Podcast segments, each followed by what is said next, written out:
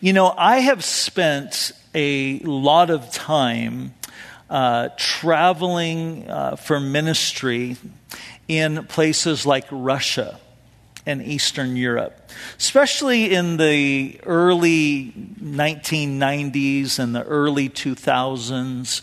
Um, although I was in uh, Hungary um, last year, uh, once again, after it'd been a while. But, but one of the things that was interesting about traveling and doing ministry in Russia and Eastern Europe, especially in those early days. There was something very interesting about those places, at least back at that time, is it, it seemed like very few people oh, there in those places wore deodorant. And um, I don't know if it was just not available or if I don't know it was just, it was kind of a cultural thing. But I tell you, you have not lived until you have been on a packed subway car.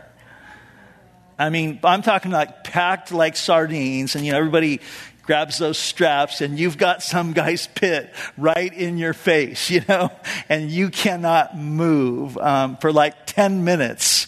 That happened numerous times. And I'm telling you, it was absolutely um, just brutal.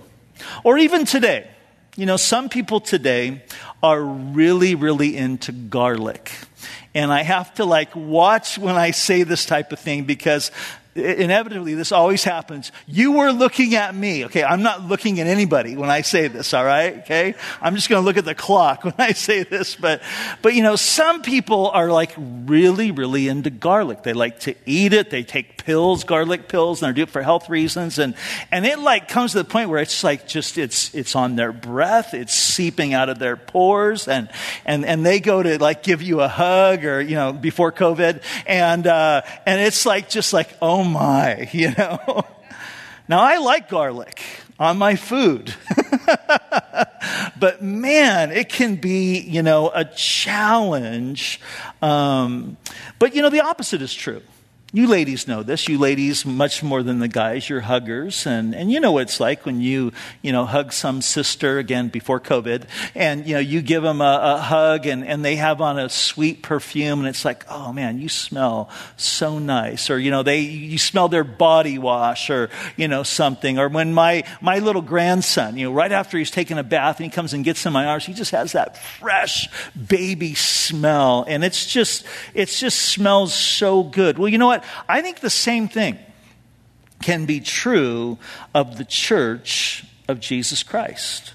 Sometimes the church gives off this sweet fragrance of Jesus where you're just around the body and it's like, wow, man, that just, that was sweet. And there's just a sense of God's presence and God's heart and it's wonderful and it's inviting and you just want to lean into it. But at other times, the body of Christ, it can reek of a horrible stench of human flesh. And I'm not talking about human BO, but I'm talking about just that fleshly BO of, you know, the world and the fleshly nature. Well, that's the case here in Corinth. This was a church that, on one hand, kind of reeked. And the Corinthians, you see, have been behaving like their worldly counterparts. And they, by, by comparing and choosing teachers, we talked about this a couple weeks ago when we began to tackle this first subject of division. And Paul wrote there in chapter one, he said, This is the problem. There's division amongst you. And you're saying, I'm of Paul. No, I'm of Apollos. I'm of Peter. And then there was the group that was like, We're the Jesus only people, you know. And, and that was what was happening there. But the thing was, is that that's exactly what the world around them was doing. The world around them was divided by their various philosophers and philosophies that were so uh, prominent and important in those Grecian cultures. And so they were just following the mindset of the world around them. And the result of that was division. Paul uses the word, that word division means schismata, and it means to tear or to rend the body of Christ. It's to tear the body of Christ apart or to tear the bride of Christ apart. And so Paul writes to correct this mindset and this error. And I want you to catch this because oftentimes people miss this. He spends the first four chapters dealing with this first problem. And the reason why we know that is he keeps bringing up Paul and Apollos and Peter all the way through all four of these chapters. He's taking a long time to answer this one issue because it's a serious issue. In fact, we mentioned this the last time that we were together. That in Proverbs chapter 6, the Lord says this that there are six things that the Lord hates.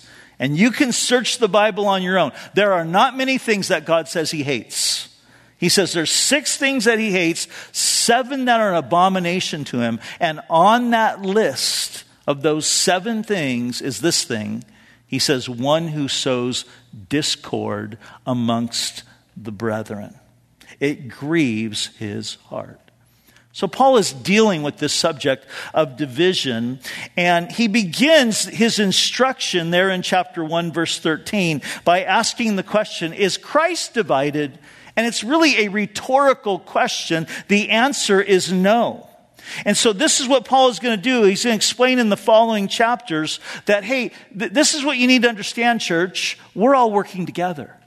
All these guys that you're divided over, we're all working together. We all have the same goal. We're all serving the same purpose. We're all aiming uh, at the, the same thing. We're all serving the same Lord. We might have different functions and even different methods, but we're all aiming at the same target. Now, I see the same thing happening in the church today. We become divided, and I want you to hear me on this. Listen closely we can become divided. And I say the church, I'm not the church, you know, it can be this church or it can be the church as a whole, but we become divided because we don't have the wisdom or we don't exercise the wisdom to distinguish between different and wrong. Okay? We don't know how to distinguish between different and wrong. Let me give you an example. You know, we see a different take on an issue or a different approach to ministry, and instead of thinking, oh, that's different, we have the tendency to think, that's wrong. They think differently than I do on that, and they are wrong. Or my take is better, or my way is better, my method is better, and what they're doing is wrong. And to be honest, I've seen that same mentality in Calvary Chapel. Because in Calvary Chapel, you know, we have grown up with this great tradition um, that we love of what we're doing tonight expositional teaching through the Word of God. But I've seen some Calvary Chapel pastors who would look at another pastor who in their church teach topically, and instead of just going, oh, that's different, he, what they're doing is different, they're wrong. They're, they're doing it wrong. And that's really a pride thing on our part.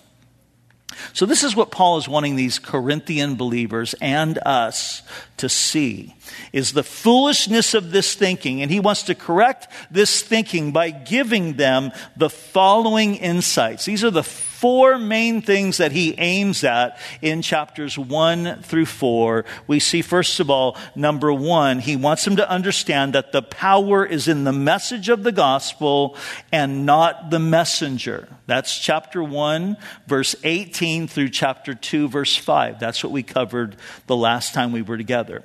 The second thing that he wants them to understand is that we need the mindset of Christ and not the mindset of the world. That's what he's going to cover in chapter 2, verse 6 through chapter 3, verse 4. We're going to look at that tonight.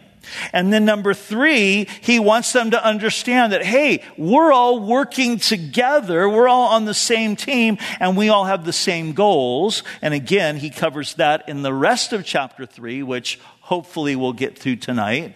And then the fourth thing is he wants them to understand is that we are all to be faithful stewards and servants of what God has entrusted to us. And that is the focus of chapter four, which we'll get into probably next week. Now, again, we looked at the first one last time. Number one, that the power is in the message of the gospel and not the messenger. Look at verse 18 of chapter 1 again. He says, For the message of the cross is foolishness to those who are perishing, but to us who are being saved, it is the power of God. There is power in the message of the gospel. I remember reading a story of Dr. Harry Ironside, a preacher of old who was preaching over in England, in London. And um, he was preaching at an outdoor meeting. And afterwards, a very well dressed and very distinguished looking man came up to him and handed um, Pastor Ironside his business card. And Ironside looked at his business card and he looked at the name on it and he immediately recognized it that this was a man who was a well known agnostic who traveled around England and primarily there in London speaking to large crowds about agnosticism and he would ridicule the Bible. Well, he challenged Professor or Pastor Ironside to a debate. And he said, that you know i want you to come and i challenge you to debate me on you know the bible and and you know belief in god versus agnosticism. And ironside went back up to the podium and the crowd of people that were still gathered and kind of watching this all unfold. And he said this man has challenged me. And he says i will accept his challenge on two conditions. Number one that he can bring to this debate that he can produce one man whose life has been just ruined by alcoholism and addiction who, after hearing one of his lectures on agnosticism, his life was changed and transformed. If he can produce such a man, I'll meet with him. And he says, and number two, that he could bring a woman whose life has been ruined by prostitution and sexual immorality and, and who, after going to one of his lectures, her, her life has been changed and transformed. If he can produce such a woman, I will meet with him to debate with him. And then he said, And I will bring a hundred men whose lives have been transformed by the gospel, who were in addiction to alcoholism, whose lives had been, you know, just wrecked, who are now, you know, just changed and they're, they're living a great life and they're contributing to society. And I will bring a hundred women whose lives have been ruined by prostitution and sexual immorality, who now have seen their lives transformed by the message and the power of the gospel. Well, when the man heard that, he turned around and walked away because he knew he could not produce one man or one woman. You see, the philosophies of this world cannot transform a person's heart. They can't do that work of changing somebody on the inside that then affects their life on the outside. And so the first thing Paul wants the Corinthians to see is that there is power in the message of the gospel, but the power is in the message and not the messenger. That was the focus of verse 18 of chapter 1 all the way through chapter 2 verse 5. It's why Paul would say in Romans chapter 1 verse 16, I am not ashamed of the gospel for it is the power of God to salvation for everyone who believes, for the Jew first and also for the Greek. And we saw last time that in chapter 2 verses 1 through 5, Paul used himself as an example. He said, Remember when I came to you? I did not come with persuasive speech. In other words, I wasn't coming trying to be this persuasive and powerful orator. He says, No, the power, you see, is in the message. So notice chapter 2, verse 2, he says, For when I, I determined not to know anything among you except Jesus Christ and him crucified. And then skip down to verse 5. This is the reason that your faith should be in the, not in the wisdom of men, but in the power of God. That was Paul's first argument, his first insight to this problem of division. That they needed to remember the power was in the message and not the messenger. Now, in chapter 2, verse 6, we see his second argument. And the second argument, as I mentioned, is this that we need the mindset of Christ and not the mindset of the world. Follow along as I read, beginning in verse 6.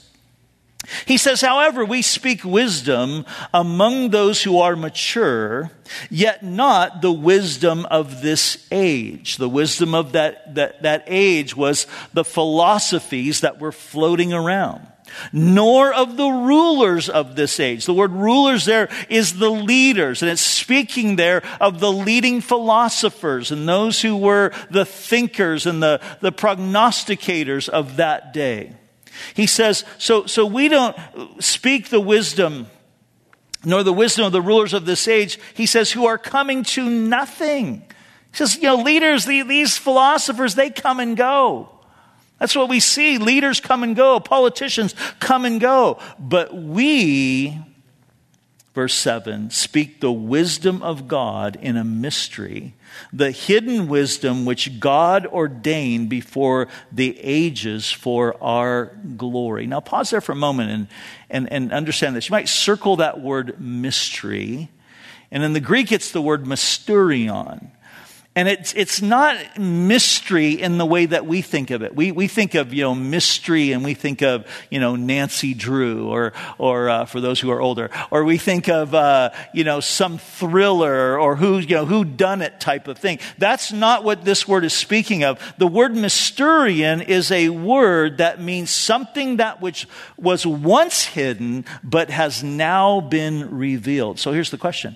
What was the mystery that was hidden and now has been revealed. This is the mystery that was once hidden that the people didn't get. They didn't understand that, that even after Jesus came, they were still struggling with it. This was the mystery that God would send his son from heaven, born of a virgin he would become a man so that he could go to a cross, so that he could redeem mankind from their sin. And he came to unite both Jews and Gentiles together in one body brought together to become the family of God. This is what Paul writes about in Colossians. He writes about this same mystery when he talks about that the wall of division between the Jew and the Gentile has now been broken down. And I want you to think about this. I mean, we're talking about, uh, you know, a hostility that existed between these two people groups for thousands of years. That suddenly, all of a sudden, was broken down, and the two are brought together in one in Christ. And friends, this is the answer to, you know, our race issues today, is that we all come together, no matter our, our color, our race, our background, we come together in Christ. And we are one in Christ, and we realize in Christ that we've all been made, you know, uniquely by God in His image to be light bearers of who he is. So Paul continues. He's speaking about this wisdom in verse 7. He says, But we speak the wisdom of God in a mystery, the hidden wisdom which God ordained before the ages for our glory, which none of the rulers of this age knew, for had they known, they would not have crucified the Lord of glory. If they understood why Jesus was here and what was going they wouldn't have crucified him, is what Paul's saying. But as it is written, Eye has not seen, nor ear heard, nor have entered into the heart of man the things which God has prepared for those who love him. Now, pause there and give me your attention. Verse 9 often gets quoted by pastors like myself as a reference to heaven. They're talking about heaven and they'll quote this verse. I've done it before myself. But you know what's interesting? Although what Paul is saying here in verse 9 is true about heaven, in fact, when we, when we get into 2 Corinthians chapter 12 verse 9, we'll see that Paul had a vision where he was taken up into the third heaven. And he says, human words cannot describe what I saw. It was like so amazing. There's not even a word in our vocabulary that, that can describe it. So what Paul is saying here in verse 9 is true about heaven, but I want you to catch this. the context of what he is saying is not talking about heaven. It's talking about the glory of the gospel. It's talking about the beautiful mystery uh, of the gospel, of what Jesus came to accomplish. That, that what he's saying is that, hey, we're never ever going to fully be able to comprehend the full magnitude of the gospel and, and what it means for us, what it entails for us, what it means that, that our past, sin and the penalty of our sin has been paid for by Jesus Christ. Do you realize that your past has been cleared. It's been forgiven and it's been forgotten. It's been taken care of by Jesus on the cross. Our past is taken care of. But the gospel also speaks of this hope. It, it ensures us of our future destiny, that we know that to be absent from this body is to be present with the Lord. We know that when we're going to, we're going to go to heaven when we die or when the rapture takes place. But after the rapture happens, seven years later, Jesus is going to come back and we're going to come back with with him. And the Bible says that we're going to rule and reign with him. And he's going to set up a kingdom here on this earth for a thousand years. And we get to be a part of that. And all of that is a part of our, our destiny. All of that is a part of the gospel message. What God has prepared for us that we can't even fully imagine. Like, okay, what is heaven going to be like? And what is that? What does he have for us? But, but it's not just our past and our future, but the gospel also teaches us that Jesus Jesus is sufficient for everything in between those two things in our lives. That His grace is sufficient that He is with us, that He is doing that work in our lives, that the work He has begun, He's going to be faithful to complete it. And this is the power of the gospel that Paul is saying. That's what he's referring to when he says, Hey, eye has not seen, nor ear heard, nor has entered into the heart of man the things which God has prepared for him. And that should encourage all of us here to be students of the gospel. That should encourage all of us to be those who want to dig into and really mine out the truths of what the gospel means for us and what it means for us to be in Christ. On verse 10, he says this But God has revealed them to us now, Paul there is speaking about when he says to us, the apostles who wrote the inspired scripture, but it's also been revealed to us because the inspired scriptures that they wrote, the New Testament that we hold in our hands and dear to our heart, have, has been passed on to us. So God has revealed them to us through His Spirit. For the Spirit searches all things, yes, the deep things of God. For what man knows the things of a man except the spirit of the man which is in him. What Paul is saying there is only you know what's really, really in your heart. Only you know your motives. Only you know what's really going on inside of you, you and God. I, I can guess. I can sit there and theorize. I can, you know, I can make a, a judgment, but I really, really, oh, you're the only one that really knows what's going on in, in your heart. And so Paul says this even so, no one knows the things of God except the Spirit of God. Okay, now that can be a little bit discouraging. Like, oh, wait a minute, he's saying there's these great things, but we can't know them. Well, he's not done. Notice verse 12. Now we have not received the Spirit of the world, but we, but the Spirit who is from God, that we might know. Everybody say no that we might know the things that have been freely given to us by God.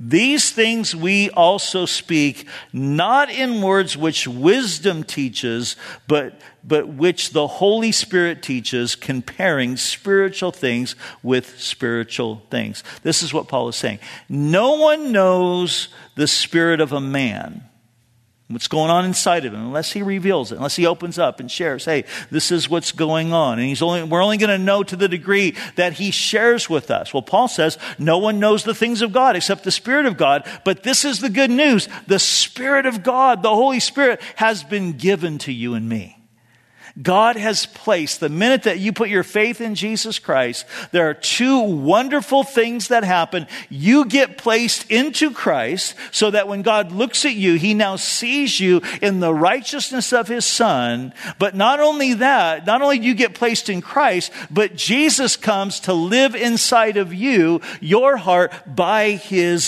spirit. And Paul says that we received a new spirit, the Holy Spirit, inside of our hearts. And this is what he does. He teaches teaches us, He leads us in spiritual matters. But this also causes a problem. Look at verse 14. He says, But the natural man, the natural man is the unregenerate man. That's the man, that's the woman who has not been born again, who hasn't put their faith in Jesus Christ. But the natural man does not receive the things of the Spirit of God, for they are foolishness to them, nor can he know them because they are spiritually discerned. But he who is spiritual judges all things, yet he himself is rightly judged by no one. Let me ask this question. Have you ever talked to an unbeliever about the things of the Lord and had them just look at you with this blank stare? How many of you experienced that before? Okay? Probably all of us trying to talk to somebody, and they're just like looking at you like you're speaking, you know, another language. They're not getting it. Why? Well, Paul tells us the things of the Spirit are spiritually discerned. In other words, you have to be spiritually alive in order to discern them. Okay? The Lord has to be doing something in your heart. Think about think back before you were saved. Some of you tried to read the Bible. You thought, you know what, I'm going to try, I'm going to read the Bible. You started in Genesis and you got to Exodus and, you know, some cool stories there. And then you hit Leviticus and all these sacrifices and festivals. And you're like, okay, I'm done with this. Some of you, though, persevered and you made it all the way through. I've had I've read the whole Bible. Really? Yeah, I read the whole Bible. I know some Christians that haven't read the whole Bible. You know, like I read the whole Bible and I didn't get anything out of it. People have said that. Some of you maybe experienced that. Well, here's the reason why. The Bible is a spiritual book, and you have to be spiritually alive to understand. Now, Paul adds this insight in 2 Corinthians 4 4. It'll be on the screen. He says, But even if our gospel is veiled, it is veiled to those who are perishing. And here's the key phrase whose mind the God of this age has blinded, who do not believe. They've had their minds blinded. And that's why we need to pray. People that you know that just don't seem like they seem hard or they look at you with that blank stare, start praying for them that God would lift the blinders from their eyes because that's the problem. Their eyes have been blinded and it's amazing when you see God lift the blinders. You know, back when I was a youth pastor, I remember there was this one girl in our youth group. She was 15. I think she was a sophomore. And she had got into some trouble, like it was shoplifting or something like that. And so her parents made her come talk to me, the youth pastor. They wanted me to meet with her. Now, this is a girl, I want you to catch this. This is a girl from a Christian home. This is a girl who was in Sunday school. You know, she was in youth group almost every Sunday. This is a girl who had went to camps with us, but she was not yet born again. And the reason was is her eyes, her mind was blinded.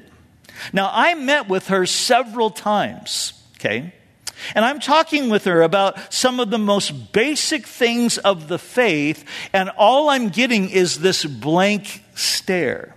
But it wasn't a rebellious kind of thing. Okay? I did youth ministry for 10 years. I'm well acquainted with that rebellious teenage heart that's like, I'm not listening to you. It wasn't that thing. That's not what she was doing. She was listening intently, but she wasn't comprehending things that I've seen 10 year olds grasp.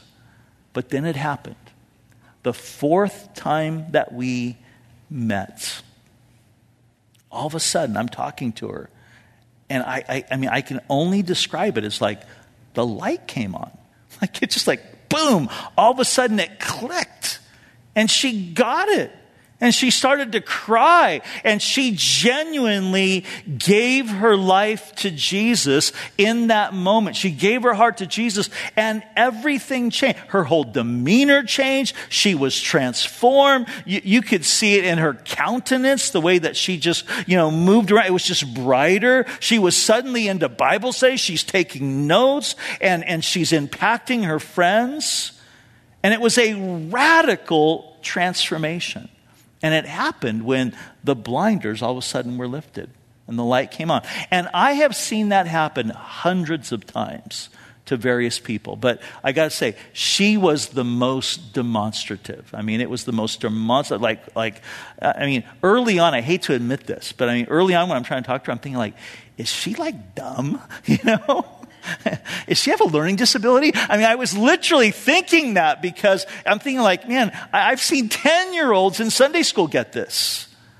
And she just wasn't grasping, but all of a sudden the light came on, and man, everything changed, and she went on to just have a very vibrant walk with Jesus.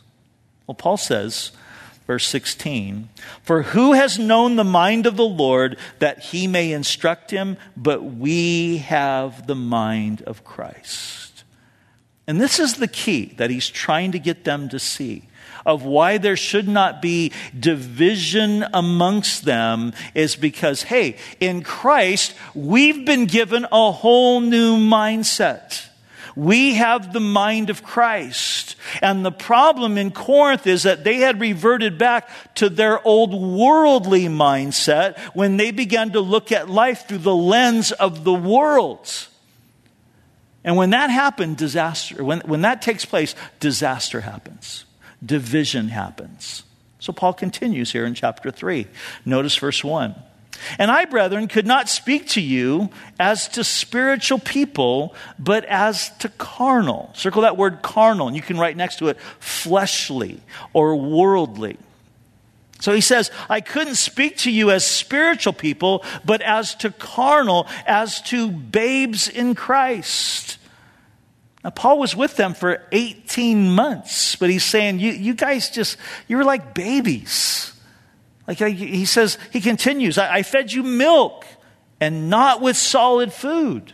Now, the writer of Hebrews says in his epistle, he says that by now you should be eating solid food if you were really mature. But the problem is, I still have to give you the milk, the elementary things, he says. But he gives us insight. He says, because the solid food is for those who, by reason of use, they exercise what they're being taught.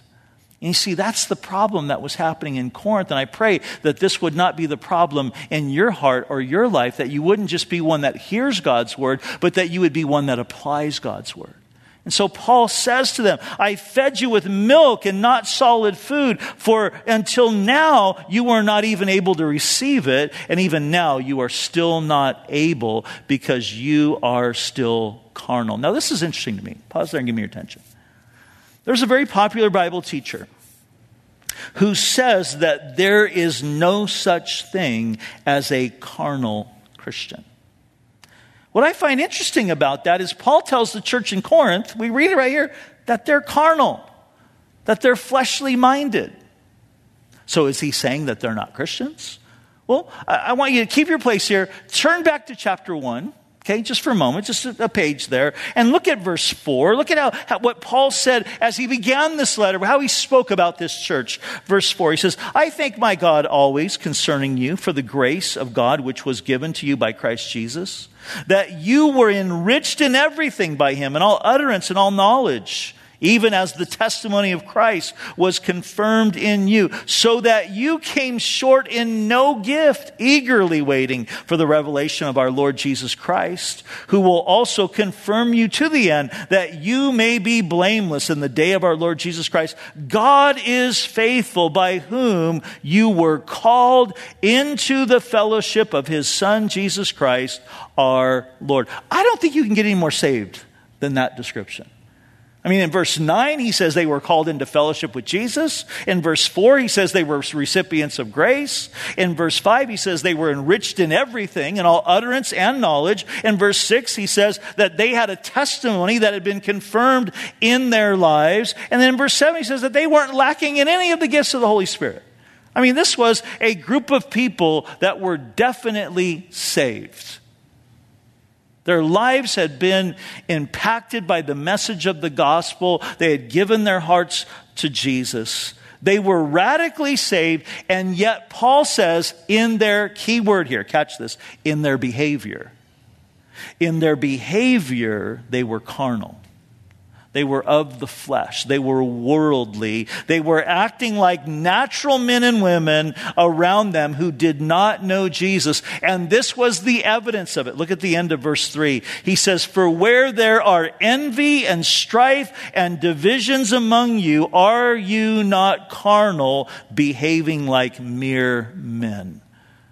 When there's divisions and strife and envy, you're just acting like an unregenerate person. For one says, I'm of Paul, and another, I'm of Apollos. Are you not carnal? So here's what Paul's telling us carnality expresses itself in envy and strife and divisions. But oftentimes, church, it, it expresses itself in those things, but it's masquerading as being spiritual. Here's how it happens somebody says, comes to somebody else in the body, hey, we really need to pray for so and so. Yeah, you should have heard what I heard. Or you should, you know, you should have saw what I saw. Or you should hear what, you know, what, what is going on. Or someone might say, you know, I have, a, I have a concern about that leader. I got a concern about Pastor Rob, you know. And instead of talking with the leader, they talk to someone else. And here's what happens. And then it begins to spread. You ever play that game Secret? How many, let me just how many of you have ever, how many of you have ever, you know, shared something with somebody else in confidence and then had them share that with somebody else? How many of you have experienced that? Okay. Most of us in the room, right? It's like, okay, you can't tell anybody, okay? And how'd that make you feel, right? Like betrayed when that takes place. But oftentimes this happens, it spreads and it builds momentum. And if enough of us begin to feel a certain way about something or about someone, then it's got to be right, right? So, so like protest, you know, it's got to be right. You know, we all feel this way. We're all marching together. We got to be thinking the right thing about all of this. Well, what would have happened if they would have went to Apollos and said, you know, hey, we have this concern about Paul. Well, I'm guessing Apollos would have put them in their place. I mean, at least I hope so. That's what Paul's doing here. He's putting them in their place. You see, Paul understood something about carnality that he shared in Romans chapter 8, verse 6. He says, For to be carnally minded is death, but to be spiritually minded is life and peace when we're carnally minded, when we're all wrapped up in just our fleshly thinking and our emotions and our attitudes of the flesh about everything, it just brings death and it brings destruction. It tears things up. It wrecks lives and it wrecks churches. So carnality expresses itself in envy, strife, and divisions. And to be honest, this has been my single greatest struggle as a pastor. Here's what I mean.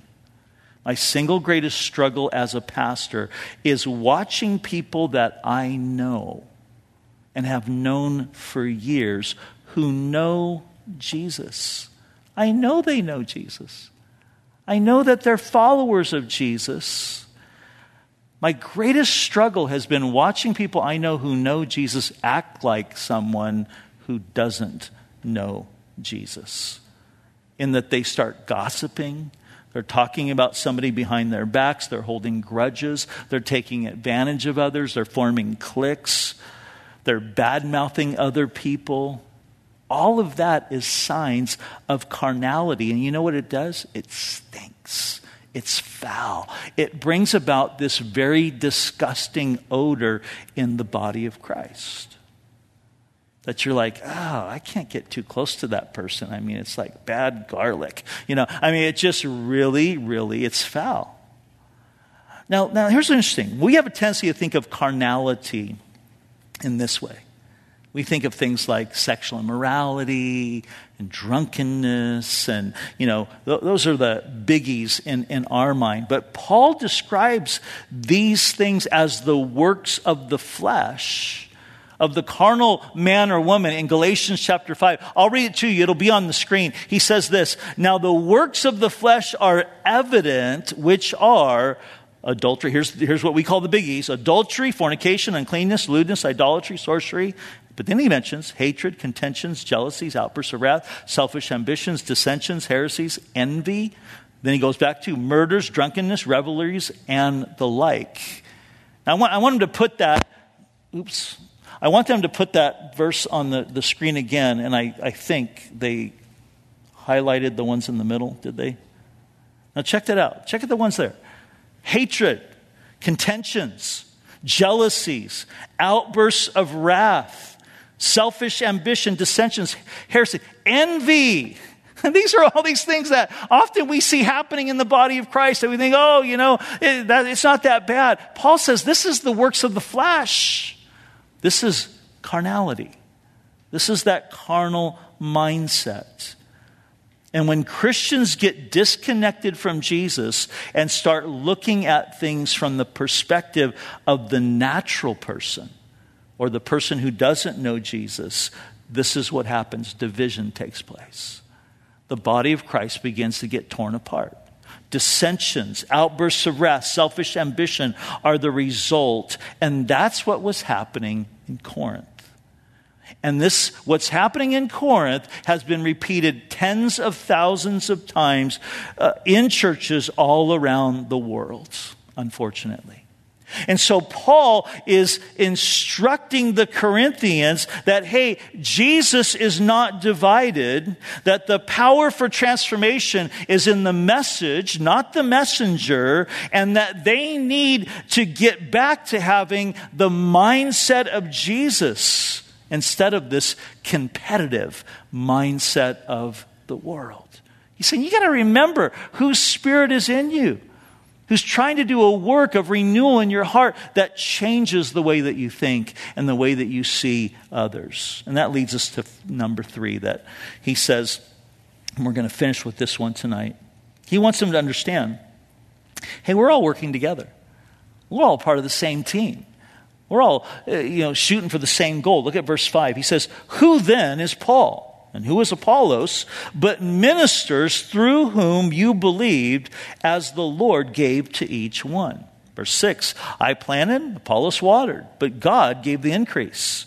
So then, neither he who plants is anything, nor he who waters, but God who gives the increase. Now, he who plants and he who waters are one, and each one will receive his own reward according to his own labor. Now it's interesting. Paul uses some interesting words here to describe himself and Apollos. He uses the word ministers, which is the word servants, and he, so he's using this low, uh, this, this, this term that speaks of a low status the servants, the, the lowest, you know, guys in, in the house. You see, Corinth was an elitist Roman colony that despised manual laborers. They looked down upon them. And yet, Paul um, describes both himself and Apollos as servants and gardeners, manual laborers, in other words, with different duties. But they were all on the same team, working for the same goal, and the goal was to spread the gospel, to see people get saved, and to grow in Jesus. That was their goal.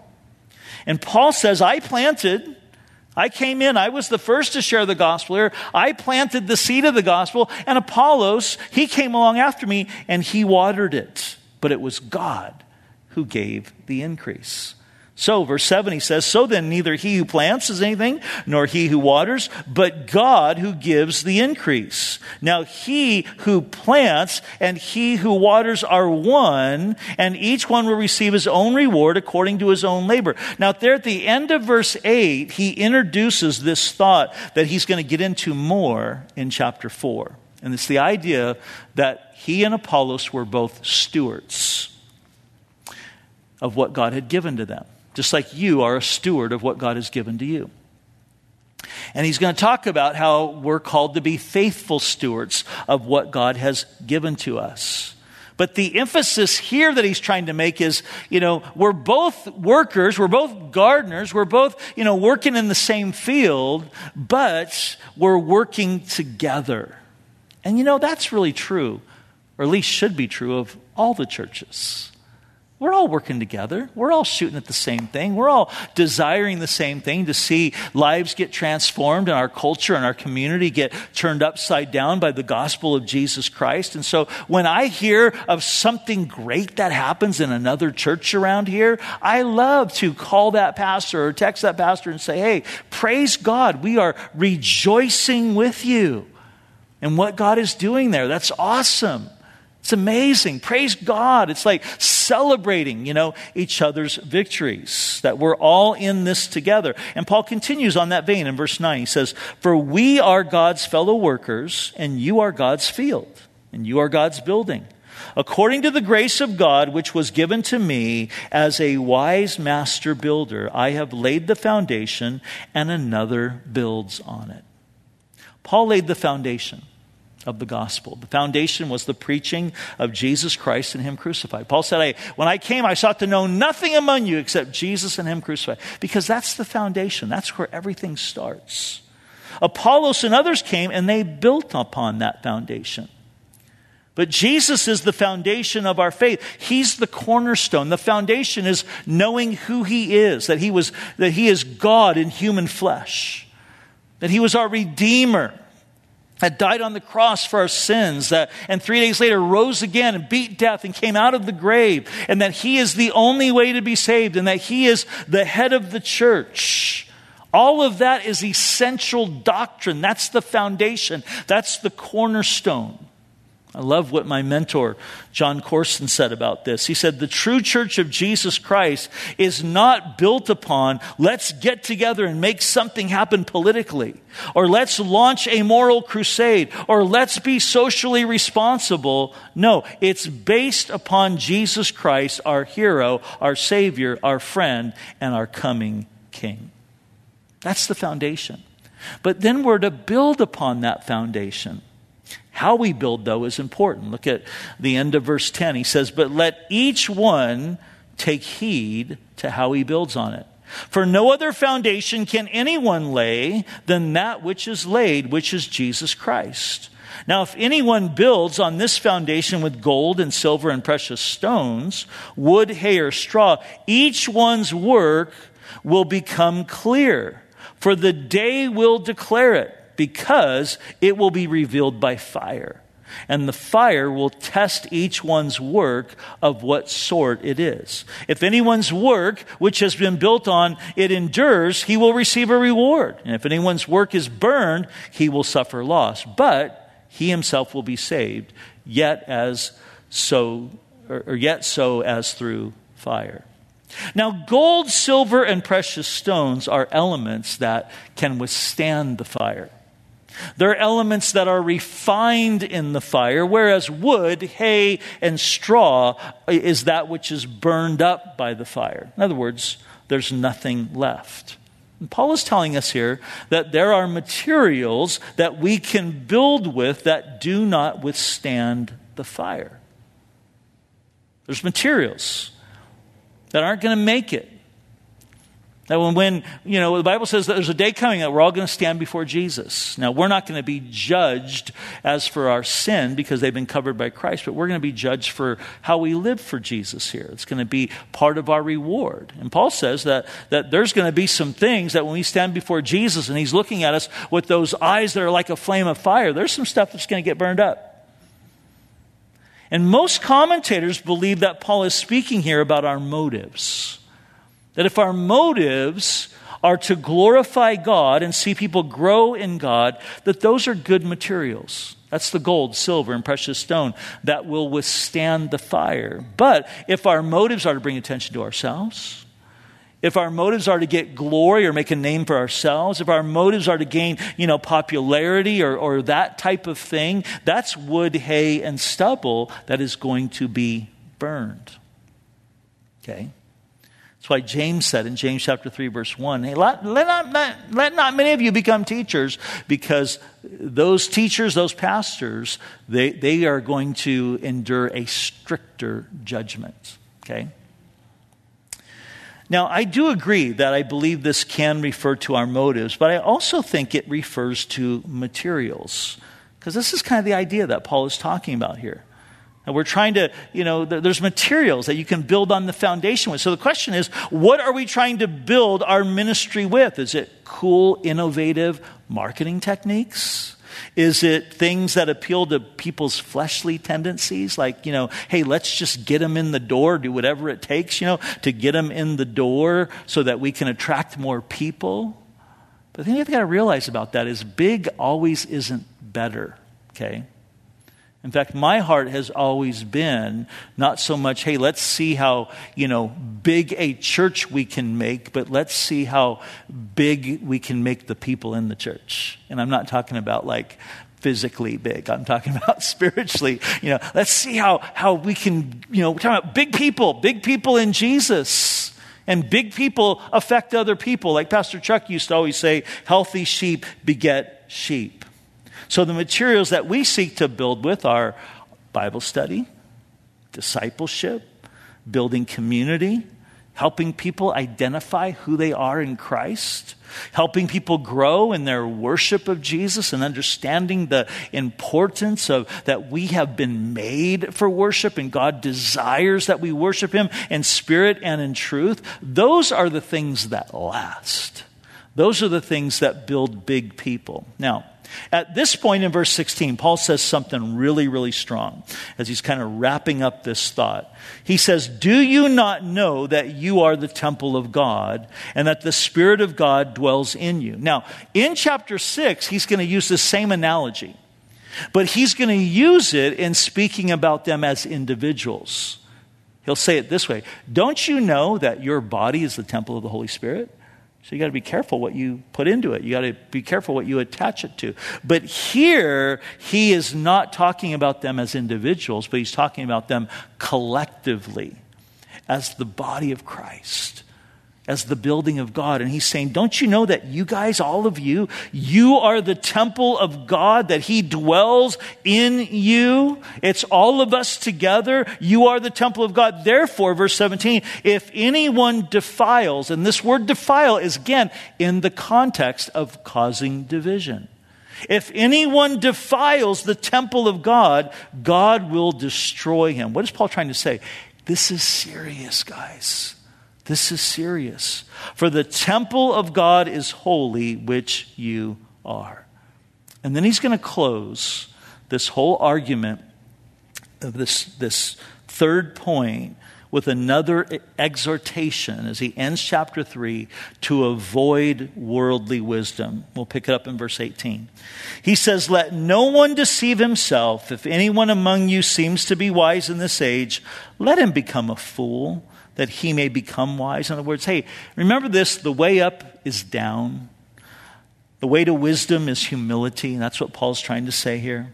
For the wisdom of this world is foolishness with God, for it is written, He catches the wise in their own craftiness. And again, the Lord knows the thoughts of the wise, that they are futile. Therefore, let no one boast in men, for all things are yours. Whether Paul or Apollos or Cephas, that's Peter, or the, the world or life or death or things present or things to come are all yours, and you are Christ, and Christ is God's. Here's what Paul's doing. He's telling us something about carnality here that I think we need to hear. Now, he's already told us that carnality expresses itself through envy, strife, and division. It's about arguing and becoming enraged toward people over things that do not have any eternal value. But here he tells us something else about carnality, that, that wisdom of the world. And this, is, and this is what he's wanting us to understand. Carnality is a gross limitation to what is yours in Christ.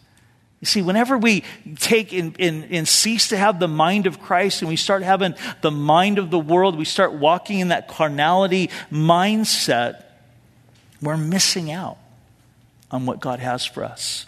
Notice twice says twice Paul says here, all things are yours.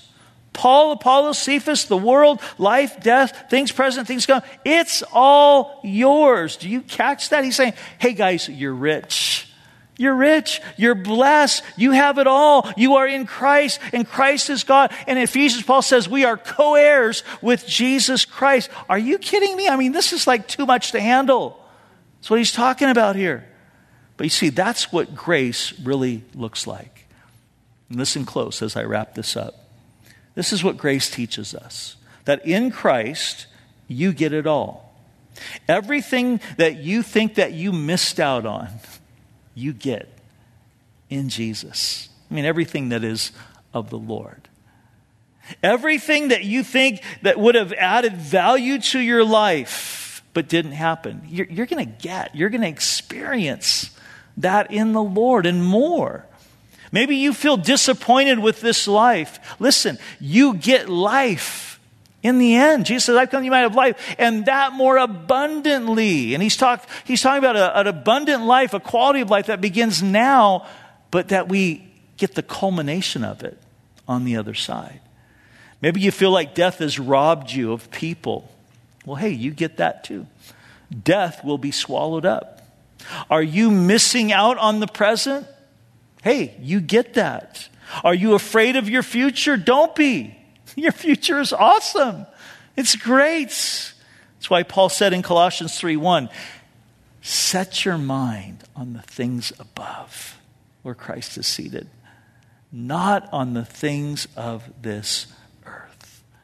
In other words, be heavenly minded, not earthly minded. Carnality is earthly. Carnality is a gross limitation to what is yours in Christ. Carnality is the ultimate expression of settling for less than God's best in your life. It's sort of like being more interested in the manure than the horse. That's what happens to little kids sometimes. You know, it's like big horse, oh, look at the horsey. And they, they want to go put their hands in the manure, you know. Why? Because they're little kids and they don't know better. But you know better. You're not babes. Don't, don't be like the, the carnally minded person. Set your mind on the things above. Paul wants us to understand that the whole Bible is shouting to us there is more, so don't settle. There's more. That's why Paul said in Philippians chapter 3 of himself. I love this testimony. He says, Hey, man, I am forgetting what lies behind and I am pressing on. I'm looking ahead. I'm pressing on. I'm reaching forward. I'm looking for more to discover who I am in Christ and why He's apprehended me. That was His mindset. It, what He's saying is, hey, this is all about discovery. And we can spend the rest of our lives joyfully coming to understand who we are in Jesus. So let's have that heart. And you know, the result of that will be the sweet fragrance of Jesus coming out of us and not the ugly, gross stench of the flesh, the world, of that carnal, natural man that does not know God. Let's pray together. Lord, we thank you for your word.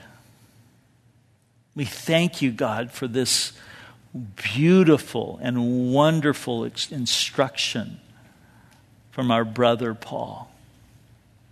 We thank you, God, for just his heart to not want to bash us, but to instruct us so that we wouldn't be settling and we wouldn't miss out and we wouldn't walk in carnality and that mindset of the world around us that leads to things like envy and strife and division. So, Lord, I pray that you would help us to keep the main thing, the main thing. That you would help us, Lord, to remember that the message, the power is in the message and not the messenger. And we can appreciate the messengers, but it's you. You're doing the work. And help us, Lord, to realize that each and every one of us, we're on the same team. So may we, Lord, be running in the same direction. And we would be of the same mind and the same heart. That you would help us, God, in the midst of this chaotic world that we're living in, that we would be beacons of light, that they would see something different in us, that our lives would truly give off the fragrance of Jesus in such a way that it would just draw people in. In Jesus' name, amen.